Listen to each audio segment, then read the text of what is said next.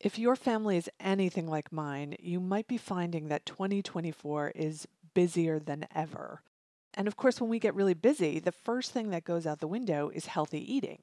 So we turn to Factor. These are delicious, fresh, ready-to-eat meals. We don't have to prepare anything. Plus, there's lots of add-ons. When you choose Factor, there's thirty-five meals you can select each week, whether it's Calorie Smart, Protein Plus, or Keto. Again, there's no preparation, there's no mess, and you get to eat together. We kind of make a game of it. So you stand around the kitchen, decide which one you want, heat it up, chat, and we are eating well. So I recommend you head to factormeals.com slash B T M fifty and use the code B T M fifty to get fifty percent off. That's code B T M fifty at factormeals.com slash B T M fifty to get fifty percent off. Your stomach will thank you, and your schedule too. This show is brought to you by BetterHelp. I don't know about you, but for me, twenty twenty-four has started out super aggressive, and that's a great moment to turn to a therapist and say, hey, can you help me figure out what's important to me? So whether or not it's setting boundaries, learning what to focus on, letting go of things that don't serve you. And if you're thinking about starting therapy, give BetterHelp a try because it's online. If you need extra hours, you don't have to drive anywhere. You get matched with a licensed therapist. And if it's not a good match, you can switch for no additional charge. Learn to make time for what makes you happy with BetterHelp. Visit betterhelp.com slash audiophile today to get ten percent off your first month. That's BetterHelp, H E L P, dot com slash audiophile.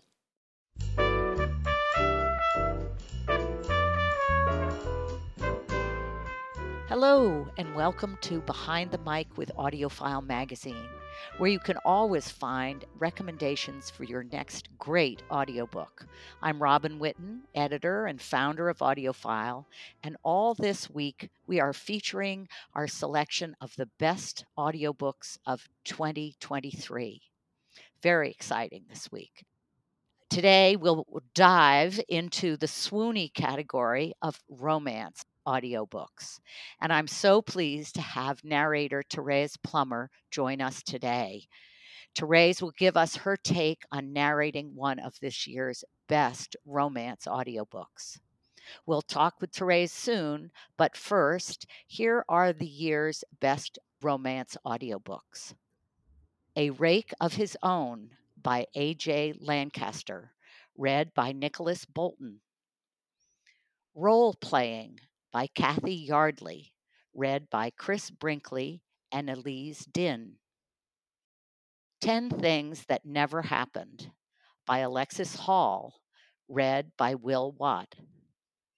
Even If the Sky is Falling by Taj McCoy, editor, and read by Adenrele Ojo, Soneela Nankani, Karen Murray, Marissa Hampton, Donnabella Mortel, Joy Beharie, and Teddy Hamilton.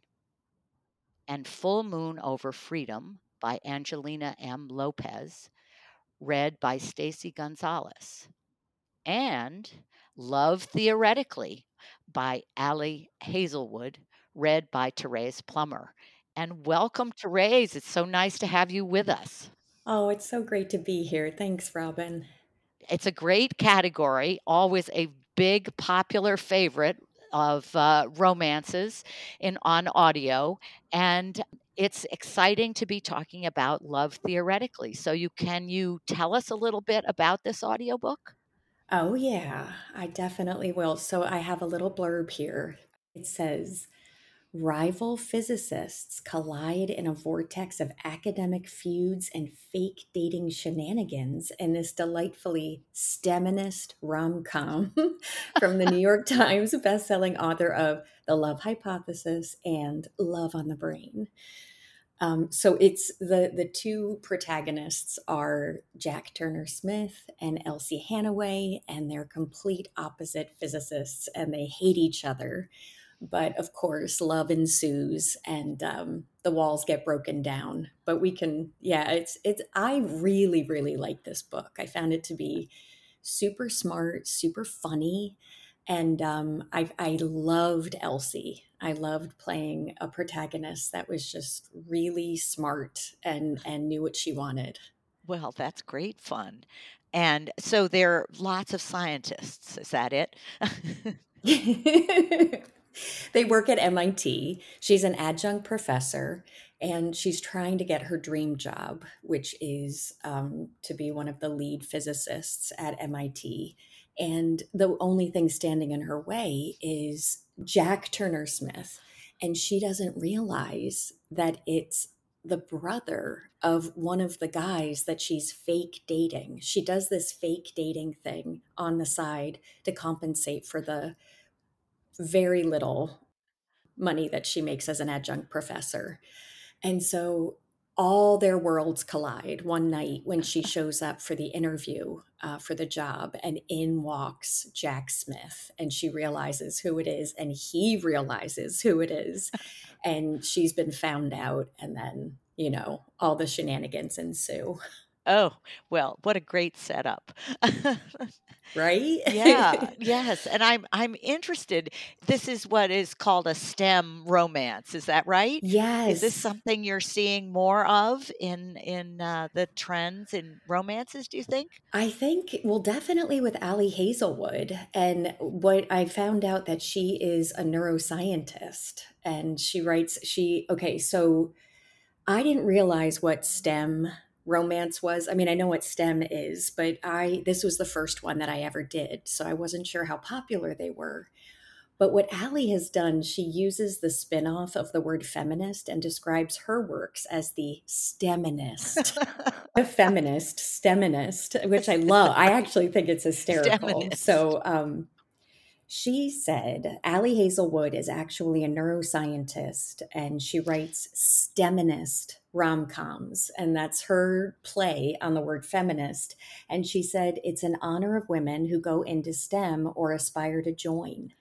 And I just think it's fabulous, you know, that she's highlighting women in science and in math and just in these fields that are generally male dominated. And women are, they're getting their, you know, their due, their, their spotlight, so to speak.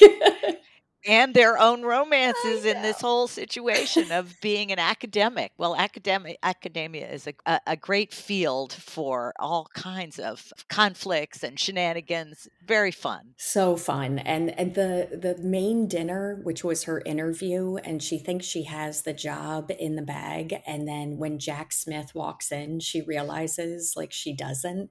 All the other professors, the politics, and, you know, just the the egos and the different um, characteristics of the different professors at the dinner table was so fun to play. It was hysterical.